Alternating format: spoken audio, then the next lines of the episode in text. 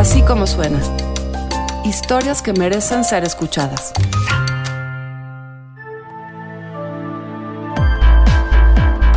¿Sabes quién es uno de los enemigos de la salud pública? Los anabólicos. Los gimnasios han sido por generaciones el recinto en el cual se comparte la pasión por el deporte y la vida saludable. Dentro de ellos es común ver gente de todas las edades haciendo ejercicio, buscando un objetivo personal. Pero ¿qué pasa cuando la salud deja de importar y se busca resultados inmediatos? Hoy, Alfredo Guzmán nos cuenta, junto a expertos y deportistas, todo lo que debemos saber sobre los esteroides.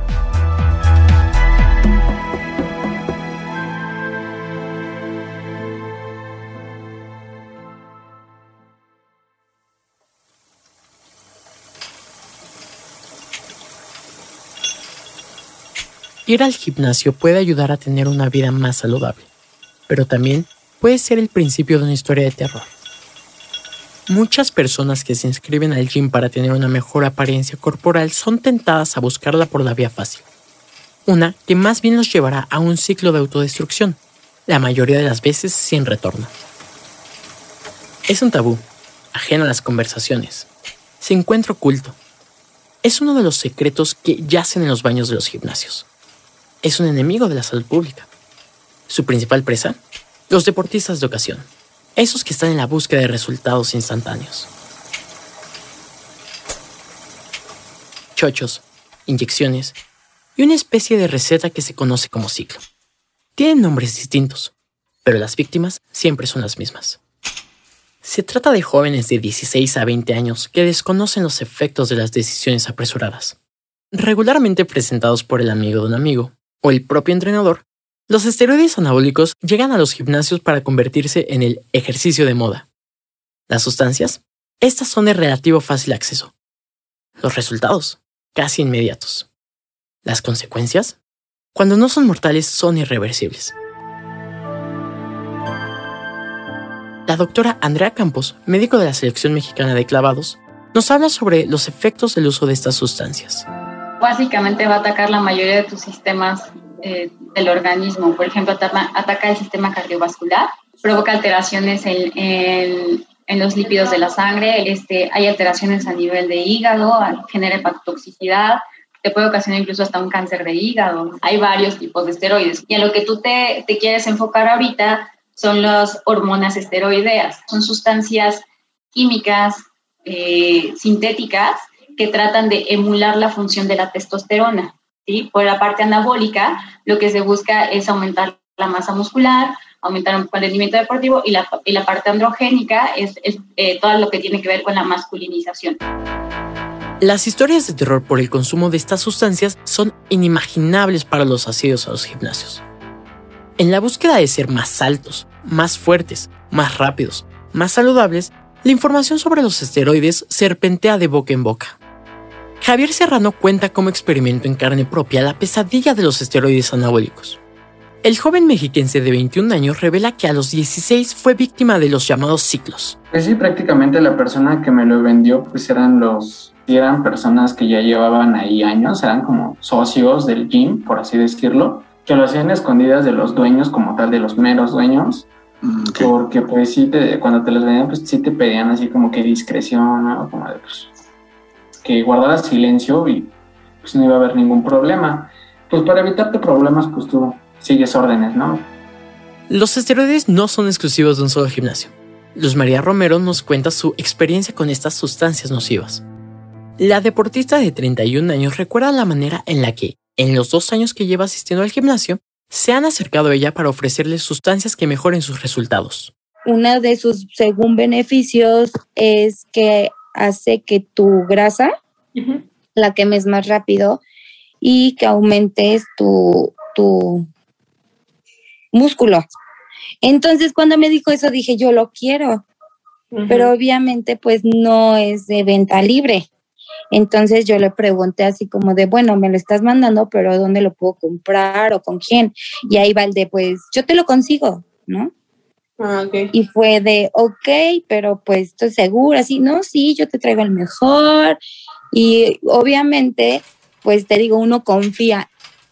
Un depredador silencioso, pero conocido. Los chochos se vuelven un caso de estudio que genera una gran pregunta.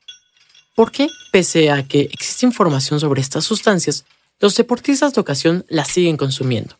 Para la doctora Campos hay tres motivos. Obviamente, siempre vas a querer mejor- ser mejor, siempre vas a querer, o sea, literal como el lema de Juegos Olímpicos, más alto, más fuerte y más rápido.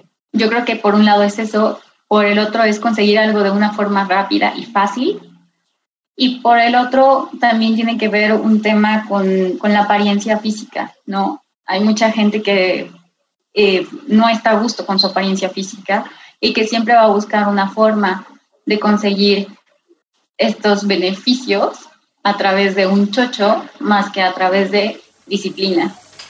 En la búsqueda de mejores resultados, los deportistas de ocasión se vuelven presas fáciles. Pero sí, yo siento que parte de, de- de no investigar, de no tener la suficiente información, es por la cual uno a veces, y por tener eh, resultados rápidos, eh, confías en mucha gente, eh, no tiene ni siquiera a veces un asesoramiento ¿Por qué si generan tanto daño están al alcance de cualquier persona? ¿Cómo le hacen los instructores para conseguir las sustancias? ¿Cualquiera puede conseguirlos? Basta darse una vuelta por Facebook, marcar una farmacia o preguntar con conocidos del gimnasio para darse cuenta de que, al igual que el agua en una tiendita, los esteroides se consiguen con solo pedirlos. Tal y como lo confirmó la doctora Andrea Campos, no todo se hace de manera legal. Pues sí, se tienen a la mano, pero en el mercado ilegal. Y si lo puedes conseguir de forma más legal, pues sería a través de una prescripción médica que hiciera un médico que esté especializado si tienes alguna alteración ¿Cómo se da la compraventa? Luz María Romero explica. era más cuidadoso, pero dentro de todo también nos podía conseguir eh, algún esteroide que nosotros le pudiéramos preguntar o quisiéramos consumir para tener igual objetivos más, más rápidos. También existe la venta presencial, situación que se asemeja a una improvisada consulta médica. Fue la misma doctora Andrea Campos quien vivió esto en carne propia. y tú podías llegar a escoger, incluso el, chico que lo, que lo distribuía ya sabía, ¿no? O sea, ay, ¿qué quieres? ¿Qué quieres lograr? ¿Cuál es tu objetivo? Bueno, es solo para bajar de peso, quieres ponerte muy, muy fuerte, quieres crecer mucho y, y entonces él solito, sin saber, yo creo, de más de fisiología que, que lo que dice la cajita, pues decía, mira, este te puede servir para esto, este puede servir para esto y este con esto. Los deportistas de ocasión caminan al abismo de los chochos. No todos caen en las garras de este villano diminuto, pero quienes lo hacen sufren múltiples cambios. En los hombres, la feminización, en las mujeres, la masculinización. Y algo que también es, es muy común detectar es la, el- los cambios en el estado de ánimo. Se vuelven agresivos, se vuelven paranoicos y si lo dejan de tomar, sí puede generar un síndrome de abstinencia. En el caso de Luz María, las consecuencias marcan su rostro. Pues es que fueron varios, o sea, realmente hasta tuve bastante acné, me empezó a salir muchísimo acné. Entonces, y me sentía a veces débil, o sea, me, era como que mucha desesperación. Para Javier los cambios físicos no fueron visibles. La mayoría de los problemas los tuvo en su comportamiento. Lo que llegué a notar es que mm, mi temperamento, eh, ¿cómo te podría decir?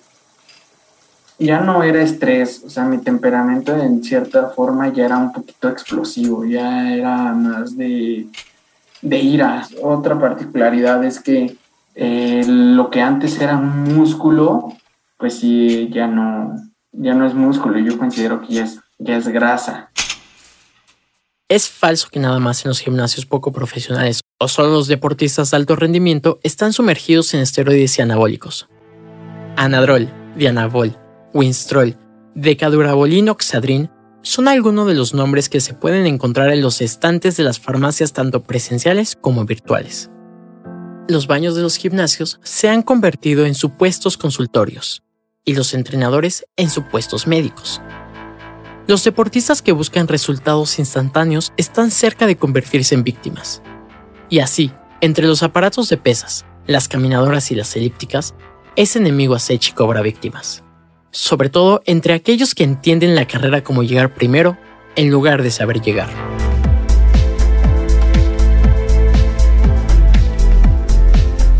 Este podcast fue realizado por Kevin García, Mauricio Barranco, Jessica Guerrero, Daniel Mercado, Diego Kerlegant y Alfredo Guzmán, quien también lo narró.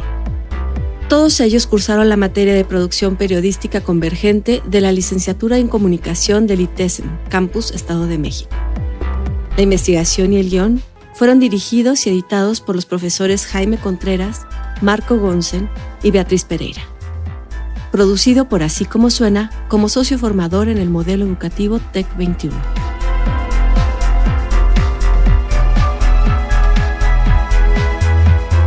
Así como suena, es una producción de puro contenido. La directora editorial es María Scherer, la producción ejecutiva de Giselle Ibarra. En la consola y la edición están Hugo Santos Quevedo y Santiago Mijares. Andrea Espano es la coordinadora de producción. Yo soy Carlos Puch y los invito a escuchar todos nuestros podcasts en así como suena.mx o en cualquiera de las plataformas donde tú prefieres escuchar tus podcasts.